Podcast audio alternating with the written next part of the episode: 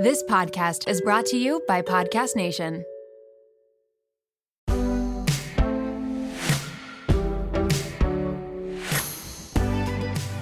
The talent in my life was cultivated on top of the creativity.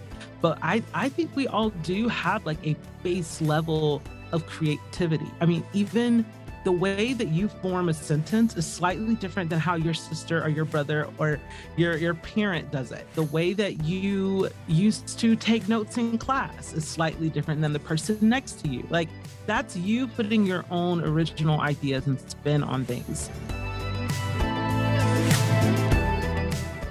Welcome to The Real Reel, where I take you behind the Instagram reel and into the real lives of entrepreneurs, content creators, and anyone who inspires me and may inspire you too. I'm your host, Natalie Barbu, and let's get into it.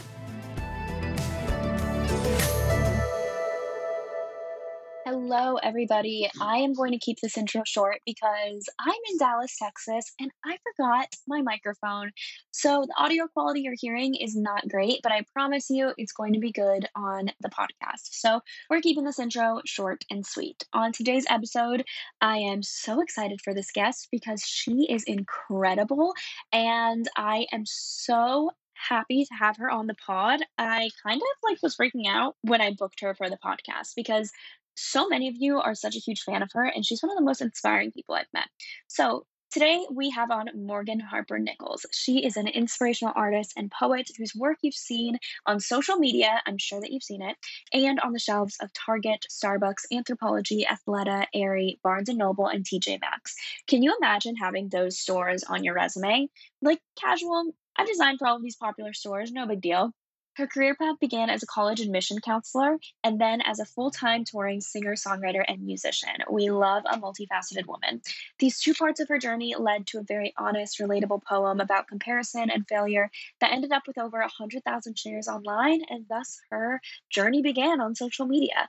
And for the first time, Morgan didn't feel the pressure to make her creativity a brand. She just kept on exploring her curiosity and passion for writing, art, and design, and slowly began to share her work online. She's the the author of four books, the host of her own podcast, and also the creator of the Storyteller app.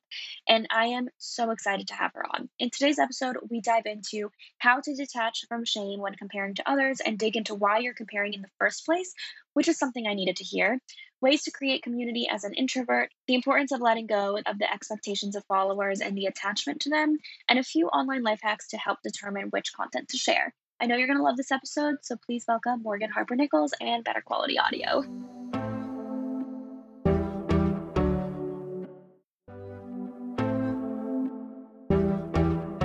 Hello, Morgan Harper Nichols. I love saying the three names at once. I feel like I can't just say like Morgan, it has to be Morgan Harper Nichols. I'm so excited to have you on. Well, thank you. Thank you. It's it's an honor to be here. And and yeah, you can call me any of the three names or just pick one. Doesn't matter to me. but thank you. Yeah. So I'm very excited to dive into, you know, your story and like how you got started and really pick your brain on creativity as well. But before we do that, I'm going to start with setting the record straight. So this is where I say some assumptions, some stereotypes, and then you'll let me know if they're true or false. So yeah, get right into it. So the first one is that structure and creativity do not go together. They go together in their own mysterious kind of way but i yeah i do believe that they go together.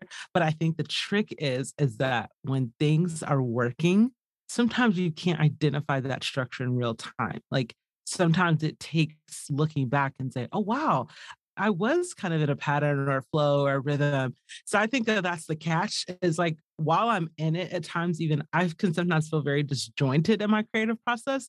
But then I'll have someone else say, like, oh, wow, I love that collection that you put out. I'm like, that was a collection? I didn't even see it that way. So yeah, I do think it takes some time to sometimes see the structure, but it's there. Yeah. I feel like structure sometimes gets a bad rep. Like it's like, oh, I don't want structure. Mm-hmm. I want like to be, you know, a free spirit and do whatever I want and like not be tied down to anything. But I feel like a lot of times with structure, it gives you a lot of freedom because then you yeah. actually know what's working. You have a routine, you have a flow, and it actually sometimes can produce the best work. Yeah. So yeah, I do think absolutely. sometimes it gets a negative rap when it shouldn't. Yeah, absolutely. The next one is that social media can disrupt creativity. Mm, I feel like it's it, it can actually help with creativity if you're very intentional about it. Mhm. So I I don't know, this might be weird for some people, but I try before I open any social media app, I'm like, what is my intention with opening this app right now? Am I looking for inspiration? Am I just looking to be entertained? Am I bored? And the more clear that answer is, the more I can get out of being on social media. But if I just kind of mindlessly just log on and click around and just let all these things just come my way, then that can at times lend towards not being very productive and not even just productive in the sense of like work, but just like oh, I don't even know what happened to that past hour, you know, or now I'm upset or feeling bad about myself. So I do try to be very strategic about like why I'm even logging on. Um, but then beyond logging on, when you are able to find your community and your people, that makes it special and worth it. And, you know, as mm-hmm. someone who grew up being a homeschooled kid who didn't fit in with a lot of people who also as i was growing up was also in a lot of spaces where i was a minority like i really value community and i really value being able to find people like me and i think in that way social media can be very positive and very encouraging to make it something good something good Mhm. so Yeah. it's kind of a long answer sorry about that no, I love it. And I mean, I like what you said about what is your intention coming on here and opening this app because I feel like it's Mhm. sometimes when you read a book and you'll just read, but you've no idea what you just read. You know, you're like, wait, yeah yeah what? Did I Mhm. just read five pages? Like, I have no idea. yeah what was said. yeah and i was thinking about when you were saying i just got so excited when you said that about the book because even with books though it's like at least there's like an overall theme and then it's like but and that can still happen so imagine with social media where it's just like all these little snippets and they're not even connected to each other so it's like you watch one thing you read one thing and then you scroll to the next thing and it's totally different so yeah it can get real busy real fast yeah, I know. It, was- it actually reminded me. So the other weekend, I was with some friends and I was with my boyfriend, and they were watching a movie. And I'm not the biggest movie person, so I like was watching TikTok and like putting on my headphones, like watching TikTok while I was sitting with them. And the next day, they were like, "So, like, name one TikTok you watched last night, like just one that you Yeah. watched." And I was like.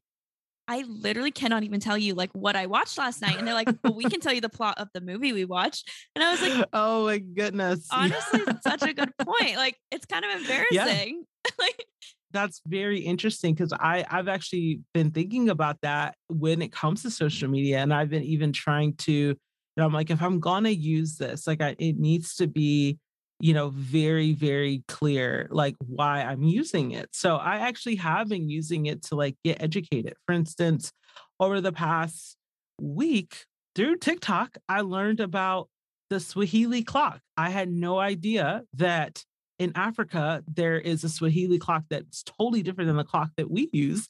And I ended up on this long rabbit hole. I'm like, oh my gosh, I never knew this. I never would have even known to search it. It's not like I could have gone to the bookstore and I would have seen a Swahili clock book right there on the front.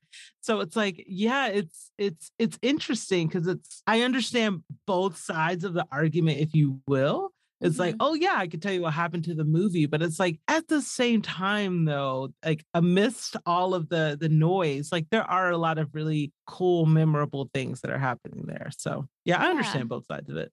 yeah and then the next one is that creativity is something that you are naturally born with I think a lot of times people conflate creativity with talent, Mm, and those are not the same thing. So the way I see like the talent in my life was cultivated on top of the creativity. But I I think we all do have like a base level of creativity. I mean, even the way that you form a sentence is slightly different than how your sister or your brother or your your parent does it. The way that you used to take notes in class is slightly different than the person next to you. Like that's you putting your own original ideas and spin on things. And I think that it's there for all of us, but the cultivation of it so that it can become a talent or skill, uh, that's not something that everybody has. Or, or ha- I was someone who did have at a very young age, I had parents who encouraged me creatively. So I was able to be very aware of like, oh, I can try drawing, I can try writing stories.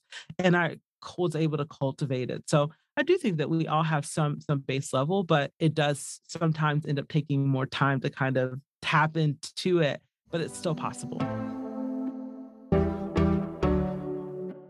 Life doesn't happen bi weekly, so why should payday? The money you earn can be in your hands today, as it should with Earnin. Earnin is an app that is changing the game when it comes to getting paid. Imagine having access to the money you've earned as you work, not just waiting for payday. With Earnin, you can access up to $100 per day or up to $750 per pay period. Just download the Earnin app and verify your paycheck. Then access up to $100 a day as you work and leave an optional tip. Any money you access plus tip tips are automatically repaid from your next paycheck. So think about it. The next time you're planning a special night out, you need a last minute gift for a loved one, or you face an unexpected expense, like maybe a trip to the vet. Earnin has you covered. For me, it's about having the flexibility to handle those surprise expenses that life throws my way. So whether it's unexpected bills or needing to cover rent when things are tight, Earnin gives me peace of mind knowing that I have access to my hard-earned cash when I need it most. Make Earnin a part of your financial routine and join Earnin's over 3.5 million customers who say things like, When I think about Earnin, I think about financial stability, security. It gives me a lot of peace of mind. Download Earnin today, spelled E A R N I N, in the Google Play or Apple App Store. When you download the Earnin app, type Real Reel under podcast when you sign up. It really helps the show, so please don't forget that step. Real Reel under podcast. Earnin is a financial technology company, not a bank. Subject to your available earnings, daily max, pay period max, and location. See earnin.com slash TOS for details. Bank products are issued by Evolve Bank and Trust, member FDIC. Let's talk about styling hair because it is a whole production, especially when you are battling frizz. And take it from me, I live in Miami, Florida. It is about to be summer. I really know frizz, but honestly, I would rather be doing something else like booking a spontaneous vacation to St. Bart's or rewatching the Eras tour for like the third time. You know, the important stuff. But who actually has time for frizz? Introducing Ouai's new anti frizz cream. It is like a superhero for your hair. It provides immediate frizz control that lasts up to 72 hours. I actually brought it on a trip with me and my friend borrowed it and she purchased it right then and there because it was that good. So, how does this fit into my hair routine? It is the best thing I could have done for my hair. I am all about saving time, and the anti frizz cream does just that. Plus, the Sydney inspired North Bondi scent is so amazing. You can thank bergamot, Italian lemon violet, and more. And as someone who is always concerned about heat damage, because I definitely use a lot of heat on my hair, this anti frizz cream provides heat protection, which is such a big relief, and my hair feels so much lighter and looks smoother after using it. Get busy being frizz free with Ouai's new anti frizz cream. It's not just about taming frizz, it also provides heat protection up to 450 degrees, reduces and repairs split ends, quenches dry hair with intense hydration, and according to a consumer perception study, 90% of participants agreed that their hair looked less frizzy after using it. I can definitely contest that. And while you're at it, check out Ouai's other bestsellers like the leave-in conditioner, which I also use, detox shampoo, fragrances, hair oils, and hair gloss. They're all essential for achieving that salon-worthy look at home. So you can frizz free up your schedule with Ouai. Go to theouai.com and enter promo code RealReal for 15% off any product. That's theouai.com, promo code RealReal. I love what you said that creativity doesn't mean talent because I think a lot of people are scared to be creative and to share their creativity and to express that they are a creative person if they aren't necessarily like the best at something. You know, like, oh, well, you know, I I like to randomly like sketch and doodle, but like I'm never gonna share that, and I'm not a creative person because like it's it's not good. You know, it's like or like I just I just do it like on the side, like it's not great. You know, and a lot of people like kind of suppress their creativity unless it's the best. And we live in a world where like mm. unless you're the best at what you do, then like you're not good enough. And I really hate that. I hate it. Yeah. Oh, oh yeah, absolutely. And and I think a lot of people might even be surprised if, if they were to type in my name and see all the stuff that I do.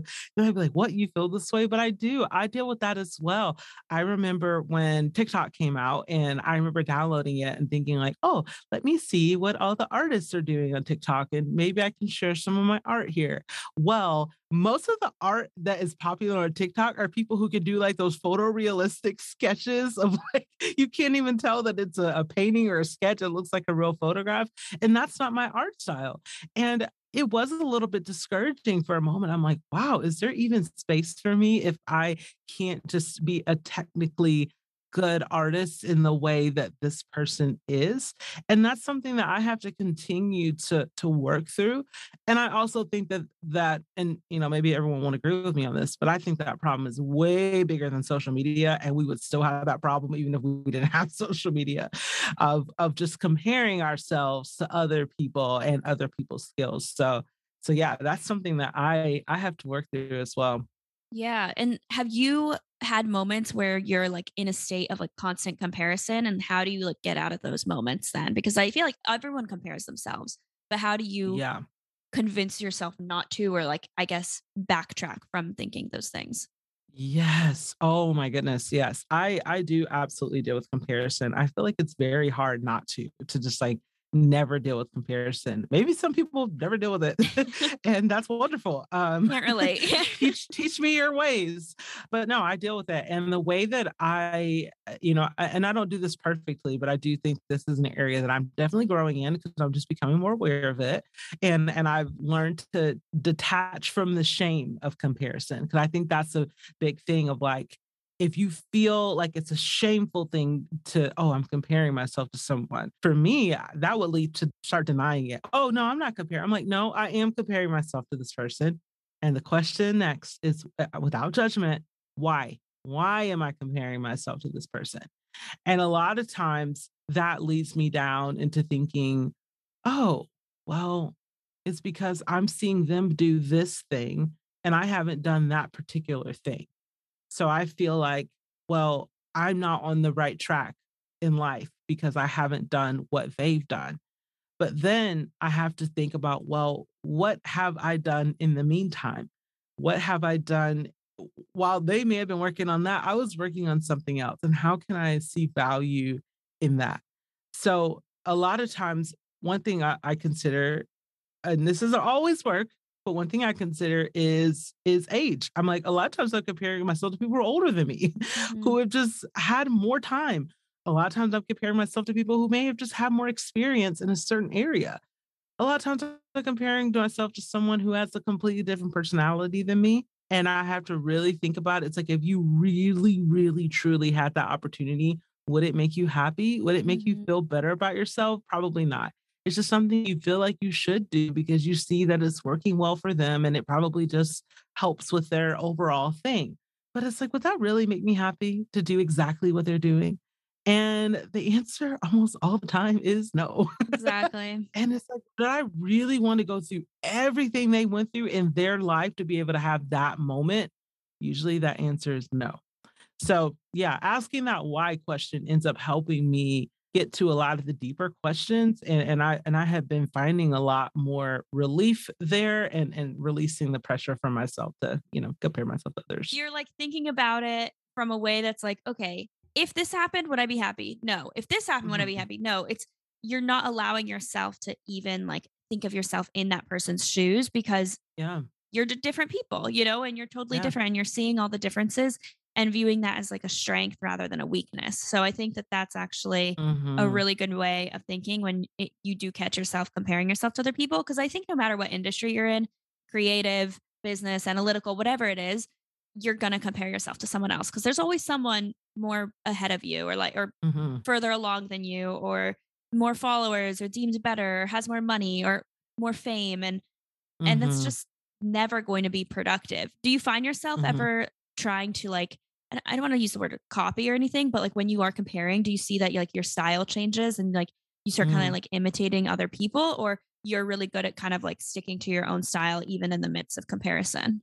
Yeah, I I definitely think I have grown in this area a lot to the point that I I don't feel that in, heavily influenced by others, but that only comes after failing at it really badly. Especially like so I'm I'm in my early 30s, but the whole first part of my 20s, the first half of my 20s was spent doing that exact thing. Like, okay, here's what they did let me do that too. And just trying my hardest to look at people who I perceived as doing well, or, you know, I, I was in the music industry for a while. So I would look at other singer songwriters. I'm like, okay, well, they're releasing these kinds of songs. This is how you know the kind of wardrobe that they wear. This is the part of town that they live in and just really feeling like okay i have to do that. But after spending so much time and energy trying to do that and then not even getting anywhere close to where they were it honestly put me in a really bad place for a while and i started to feel really terrible about myself because I was like, I know that I put in the work. I know that I gave my all. I know that I had strategy and I was strategic and I was studying and I was hanging out with the right people and I was going to the right places. I was doing all the right things. And I still did not get where I wanted to get in music. Mm-hmm. And what I wanted to get was not like number one. I was just trying to like pay rent. Like I was just trying to like not have to worry constantly about like, okay, where's the next gig gonna come from? Mm-hmm. So after you know a few years of trying that and honestly just failing at it, or at least at that time, I perceived it as a failure because I was basing it on the metrics of like their success um, and where I thought I should be in relation to them. But then it was during that time where I I, I was honestly just left with words mm-hmm. that were how I felt about the situation, mm-hmm. how I felt about failing. And I ended up writing a poem about that. And at that time, I didn't really have any poetic references for the kind of poem that I wrote, like total transparency. The poem that I wrote was really just words and then a line break, words and then a line break. Like I didn't even have like, okay, I'm trying to like write this like a poet. It was really just like a journal entry that came in the form of these line breaks. And that was the poem that ended up getting repinned on Pinterest over 100,000 times. And that launched everything that I was doing today. So it is really fascinating me. That was a pretty big wake up call of like, yeah, stop trying to be like everyone else. Like you can literally just your story, you being vulnerable about this one little part of like one little part of my story about feeling like a failure that particular year. I was 26 by the time I wrote that poem. And just writing about that particular thing ended up resonating with so many people. So so yeah, I do think I've grown in that area a lot. You know, I'm not I'm not perfect at it. Like I still find myself like getting inspired by other people or, getting motivated to try something by other people, but but I am a lot more aware of like what are my motivations here? You know, am I doing this because I'm just like, "Oh, I love what they're doing and I just want to be a part of it?" Or am I doing it because you know, I feel that pressure. And I and I think I've gotten a lot a lot better at being aware of that. So yeah. Yeah. And was that your first poem that you posted or were you writing poetry for a little bit before you shared that? It was my first poem in a very, very long time. So way back when forums were a thing, I was like a part of something called Young Writer Society and I wasn't using my real name or anything, and I was posting poetry all the time, and it was just fun. Like it was just a lot of fun. So I I had experience with sharing online, but never like with my name on it. Like mm-hmm. never with like this is me, Morgan, Morgan Harper Nichols, like sharing what I've gone through. And so yeah, it was my first time kind of really putting my name to this poem that I had written that was very much so about what I was going through. So, yeah. And did that experience kind of realize that your words are powerful? You can share more of your experiences, you can write more and and kind of have that be a career path or was it still like a hobby and a way to ex- express yourself or kind of what was your thoughts when you did release that got over 100,000 shares were you like, oh, yeah. switching career paths? Yeah. Ditching music, going to this. Yes. Like, it was it was a little bit of both. Like I was I was feeling two things at once. I was like, okay, I'm really enjoying this. And it felt different than what I had done in music or, you know, even uh, even before music, I was an admission counselor at the college that I graduated from. Like it felt different because I was like, this is the first time where I'm seeing that people are connecting with what I'm doing, but I don't feel very overwhelmed. I don't feel like as much pressure to try to like make it a brand. I was like, I'm just enjoying doing it. And I really, really, really enjoyed that part of it. But at the same time, rent's due. I was living in Orange County, California at the time. Rent was very expensive. And my husband and I were just, he was working a lot of different freelance jobs and I was just trying my hardest to just like figure something out. So I was aware that, like, okay, if people are commenting and reacting to this, then there probably is some way that I can financially support myself through this work. And I have literally no idea how. so I spent all of 2017 just trying to figure that out. I didn't really know what to do in the past I had like some Etsy stores, but I couldn't really figure out. I'm like, I don't know how to turn like these poems into something on. I, I didn't know. Like now I have like wall art prints and all this stuff. I was not thinking about any of that. I I back then I was writing poetry and and now today my poetry is on apparel in stores. It's on coffee mugs. For whatever reason, I couldn't I couldn't compute that in that moment that that was possible. I was just like, I have to do something so that I can at least financially support this. So that was a year of just trying everything. I tried a Patreon that worked for a little while. I started doing some commission work. So I started doing a little bit of painting around the poems. And I had someone reach out and they're like, I'm doing this girls' retreat. And I would love if you could paint like some invitations and write like a quote on it for you know all the girls that were coming and i was like sure that sounds great. They told me all the details and when they needed it and they were like okay what's your rate? I was like oh you're paying me okay that's amazing um didn't see that coming.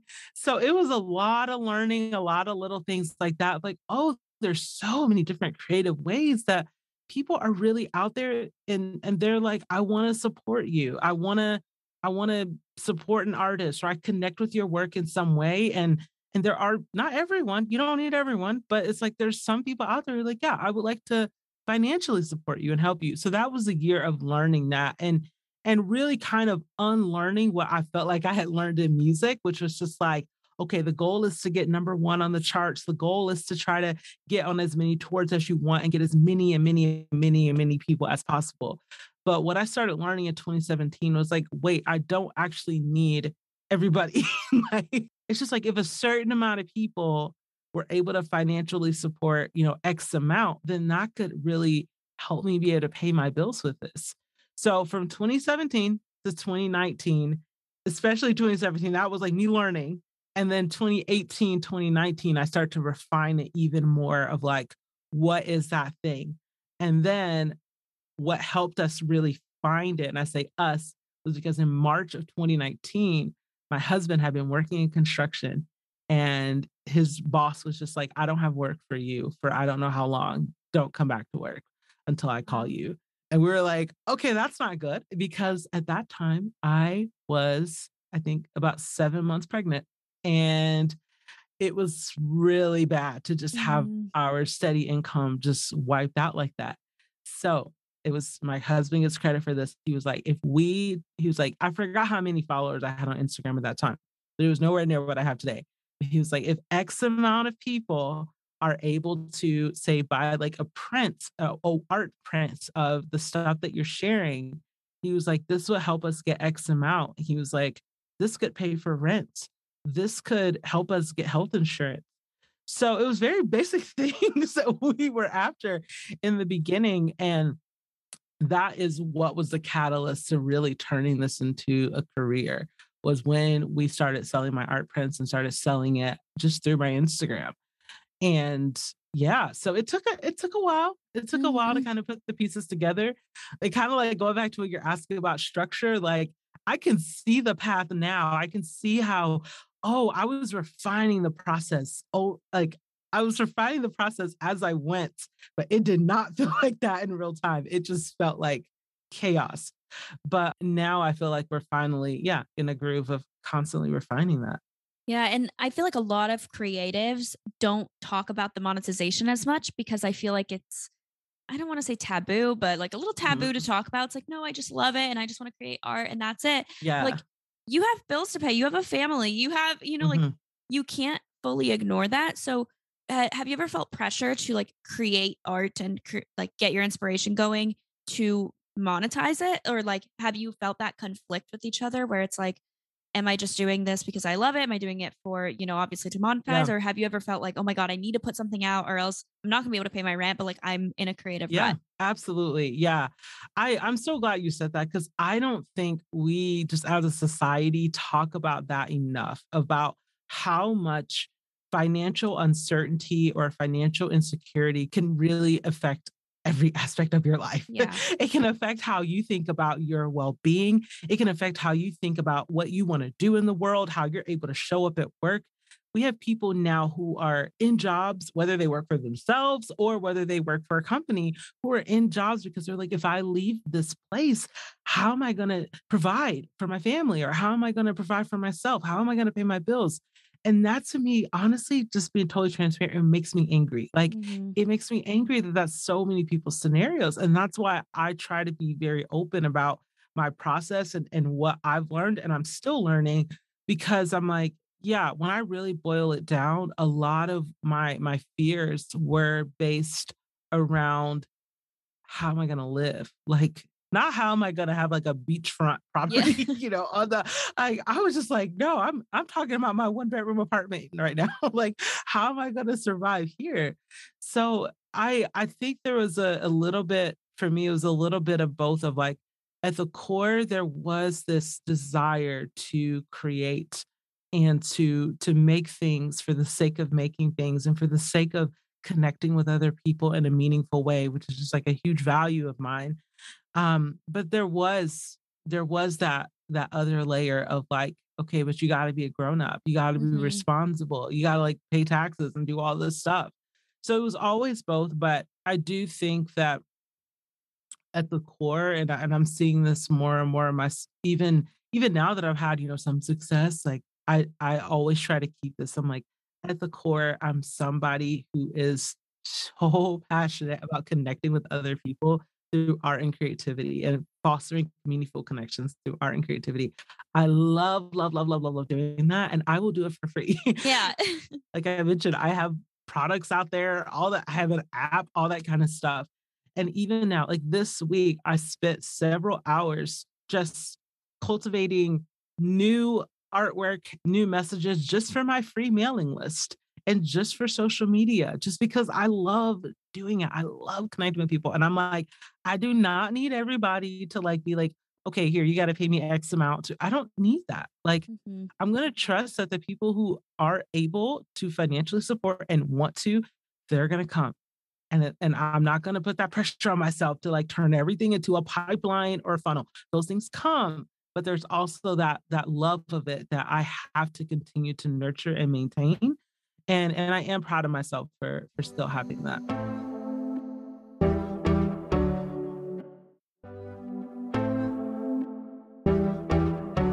You do an amazing job at community. I mean, I can like from your social media, your mailing list, your app, like I see your artwork everywhere and I see people resharing mm-hmm. it. You have like cult followers. Like I know I was actually talking, I have an app and one of our lead designers for our app, she is like a huge fan of yours. So Oh wow when I told her, I was like, oh my God, I'm interviewing her for my podcast. She's like, oh, no way. Like, she's like, I have a list of questions you should ask her. Like, oh, oh well, tell her, ask away. I love to help her, you know, in any way that I can. Oh my goodness. Well, yes, yeah. yes. But you have such a strong community. And so, was that something that when you started writing, you were intentional about that and you were like, okay, this is what I'm going to do from day one? Or you started writing and then the community came and then you nurtured it? Uh, yeah, started writing and the community came. I am not a natural community organizer. So actually what you said was just very encouraging to me. I'm like, "Oh, wow, I have a community." I have I don't think I've ever planned a party a day in my life. Like if I did, I think I did. Let me rephrase that. I think I did one time, and then like my friends were all joking. They're like, "Morgan, this isn't a party. You just invited us to your house." I was like, "Yeah, that's all I got. Sorry, I am not like a natural hostess. Like, I, I'm not a natural organizer of groups and people. So yeah, that wasn't. Some people have that gift naturally. So for them, that may come more naturally to build a community, whether it's online or in person. But for me, that's just not a skill set of mine.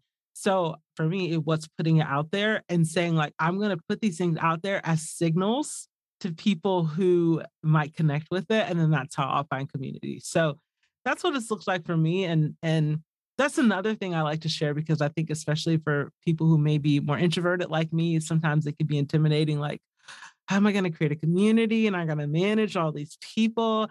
And what I'll say, what I'll say to this is like, think about that one random band or music artist that you listen to that most of your friends maybe don't know about or don't listen to. Mm-hmm. Imagine what would happen if you just started sharing your favorite lyrics from that band. You're going to attract people who are also into that. That's your community. They're going to be drawn to the fact that like you have a common interest. There's people that can do that with like just so many different interests. And I think at times like it can get a little distracting when you see other people really tapping into, you know, maybe some of the bigger interests it's like oh we're all really into graphic design and, and how to use photoshop or we're all really into this one particular style of fitness and we're all in that kind of world. But there's so many other niches and opportunities and ways to find community. Like i wish i could find the person but i'm sure if you google them you could probably find them and and they were sharing their story about how I think they lost their job during the pandemic and they just randomly got into doll houses. And now they're like a dollhouse influencer. and they have all these viral videos of like, and I mean, for me, the last time I had a dollhouse, I was, I don't even know how old, like 10, yeah. 11, I don't even know. But I was so invested in it. I was like, oh my gosh, this is amazing. It's like, who would have thought of that? You can't plan that stuff out. So it's like, I remember when I started to share my poetry and my art. I was mixing poetry and art together and I was doing abstract art and like a little bit of sketches. And I didn't really know what my art style was. I was just trying stuff. And I actually lost followers in the beginning because it was just so random. I went from sharing music to just talking about, hey guys, here's some little doodles I did with some words on it. and at the time, I literally remember hearing from marketers and people who are experts with Instagram in particular saying, don't post things with text. The algorithm's not going to share it.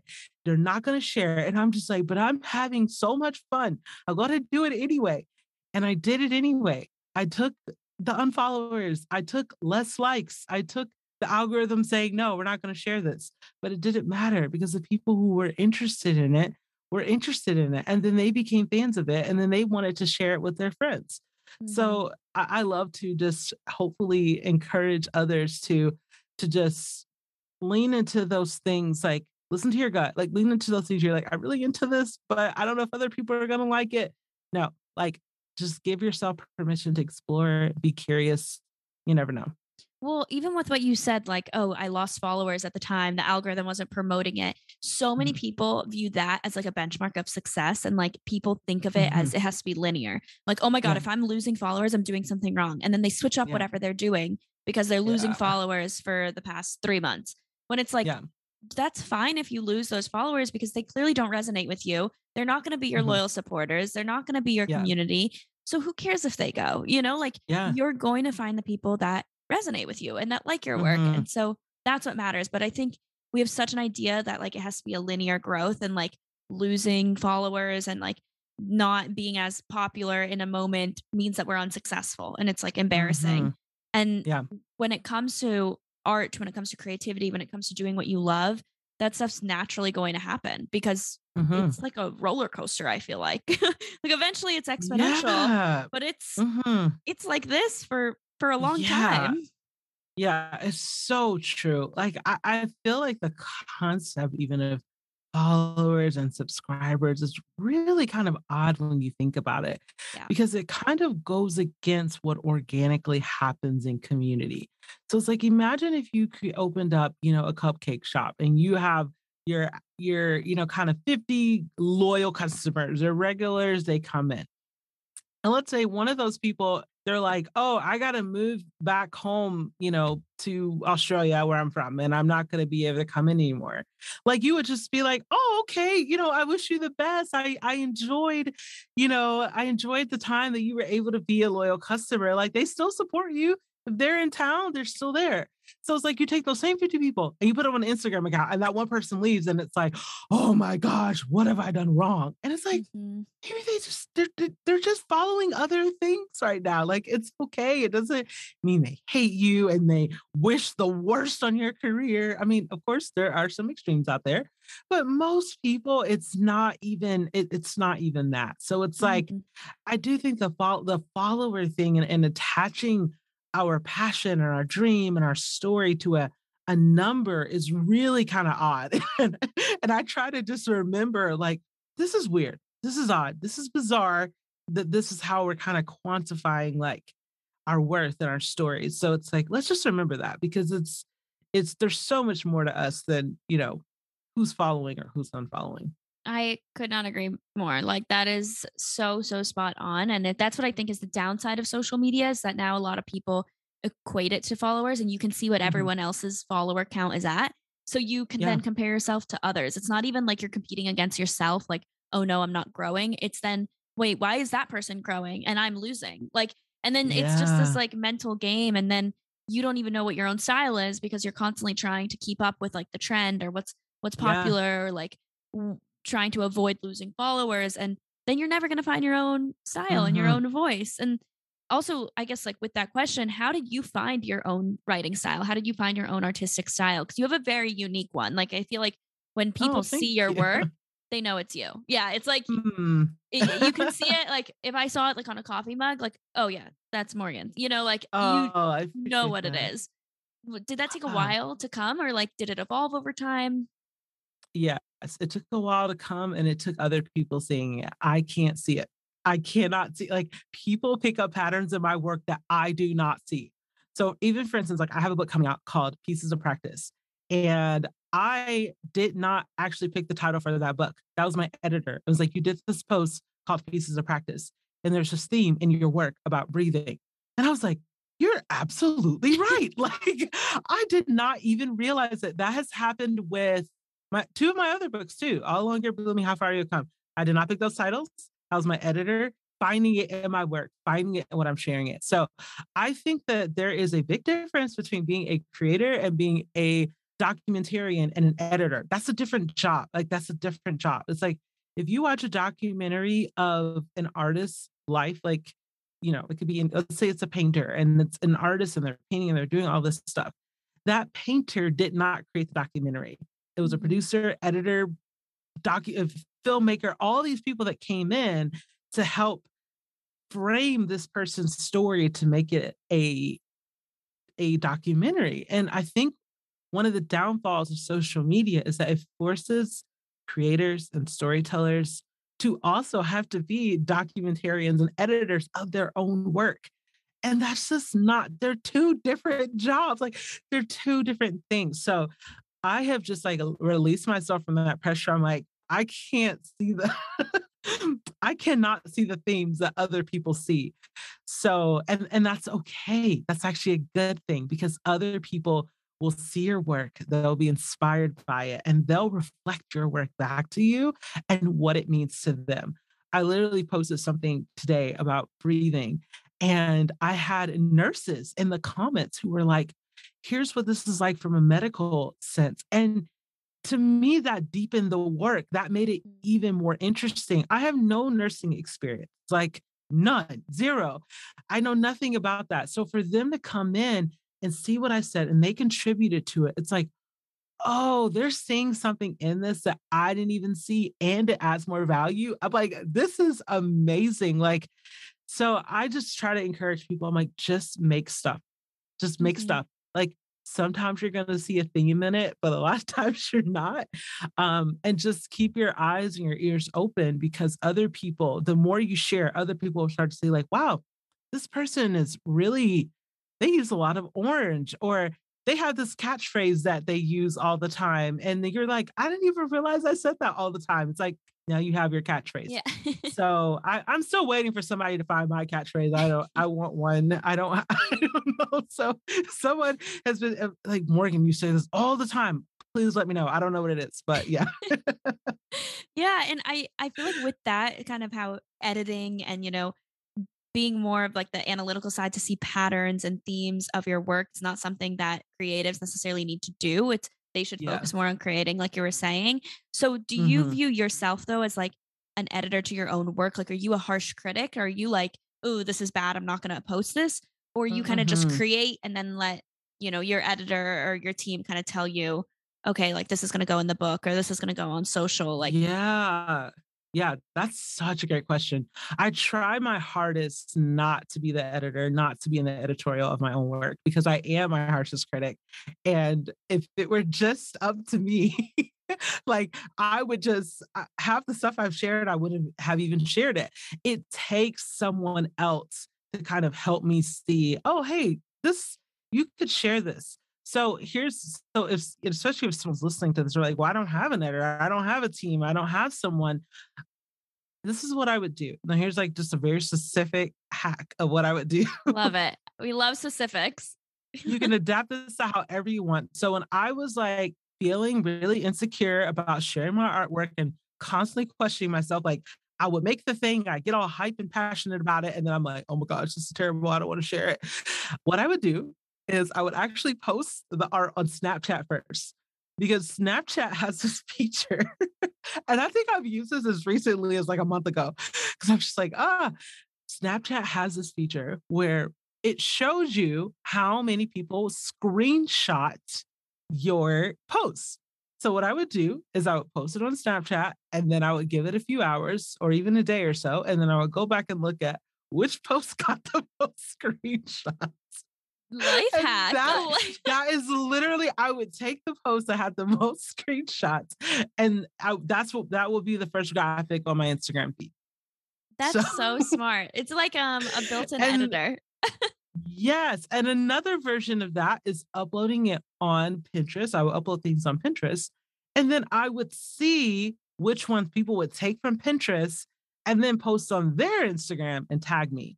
And that I still do to this day. I still, I'm like, I'm so curious about like, hmm, I wonder of everything I'm sharing. And I wonder what other people are kind of resonating with the most because I don't know. Like, I just put it all out there. And then when I look and see through my tagged section on Instagram, I can see what other people have shared of mine. And I'm like, oh, wow, I forgot I said that. Or I forgot that, you know, that I, I did that years ago, but there is still relevant to them now. And sometimes that even gives me the courage to revisit that idea or share that again. So I am huge on involving other people. It's like you can't do it yourself, but you also don't have to have like a whole team to to do that. It's like even just posting something on your Instagram story or like just creating an account that doesn't even have your name on it. Just take the pressure off.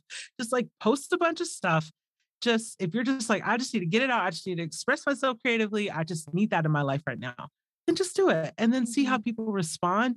And as time goes on, you'll kind of get that feedback as to how to, you know, how to keep sharing the way you were meant to. So yeah. Yeah, no, I love that advice. Um, and before we go, I wanted to ask this question. I know that we kind of talked about a lot of pieces of advice on here, but what has been like the best piece of advice that you've gotten as a creative yourself? So anything it could be from when you were younger, it could be that you heard it yesterday, but what has kind of shaped your creativity and your your journey to this day? Yeah, I I would say that it's it's my it came from my parents at a young age and in different ways they told me this all the time and they were saying you were created to create. You were made to create. And they just encouraged me to keep creating, not to make a product. My parents had no there was no social media. Like my parents had no idea what was going to happen with my career or my sister's career. My sister is 2 years younger than me has two Grammy nominations and came from like this whole like just showing up on YouTube and that literally launched her whole career. So the tools that we ended up becoming known through didn't even exist when we were kids. So they weren't trying to groom us to like make products or Yeah. anything. Like they were just like, you were meant to express, like you have something to say share it, get it on page, color, try things.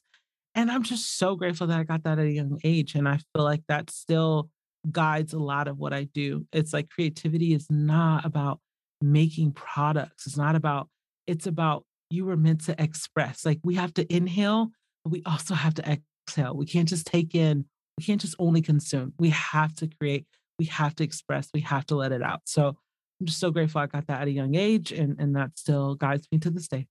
I love that advice. I think it's good for anyone creative or not that all of us, like Mhm. you said, even going back to the very beginning, like we all are creative. It's just Yeah, how, you know, you express that creativity, how you use that creativity. But exactly. everyone is so uniquely different. And I think that in itself breeds creativity. Absolutely. Yes. We all need that expression, that room to express. So important. So, yeah. Mhm. Yeah. Well, thank you so much for coming on my podcast. This was such a good episode because I have been in a slight creative rut for a few months. Mm. And so it's one of those things where you just kind of need to hear it from someone else that you can just create. And, you know, it doesn't have to have that pressure of like doing well and like becoming a business and all of that. So this episode was amazing, came at a right time for me. And I know it's going to come at a right time for obviously the listeners. But where can they find you? Where can they purchase your work? Where can they purchase your new book? Yes. Well, thank you again for having me. I really enjoyed this conversation. I love talking about stuff like this. So it just, it was, this conversation was encouraging to me as well. So I am Morgan Harper Nichols pretty much everywhere. MorganHarperNichols.com. I try to link everything my podcast, my app, my book. My book is called Peace Is a Practice. And yeah, the link is on my website too. So MorganHarperNichols.com. And then Morgan Harper Nichols pretty much everywhere on social media. So yeah. Awesome. Well, thank you so much for coming on. And yeah, Thank this was an amazing episode. Thank you so much. Thanks for listening to this week's episode of The Real Reel. I hope that you enjoyed, and don't forget to rate, review, follow, or subscribe on your favorite podcast app. You can follow me personally on Instagram at Natalie Barbu and the podcast at The Real Reel Podcast. I'll see you next Monday.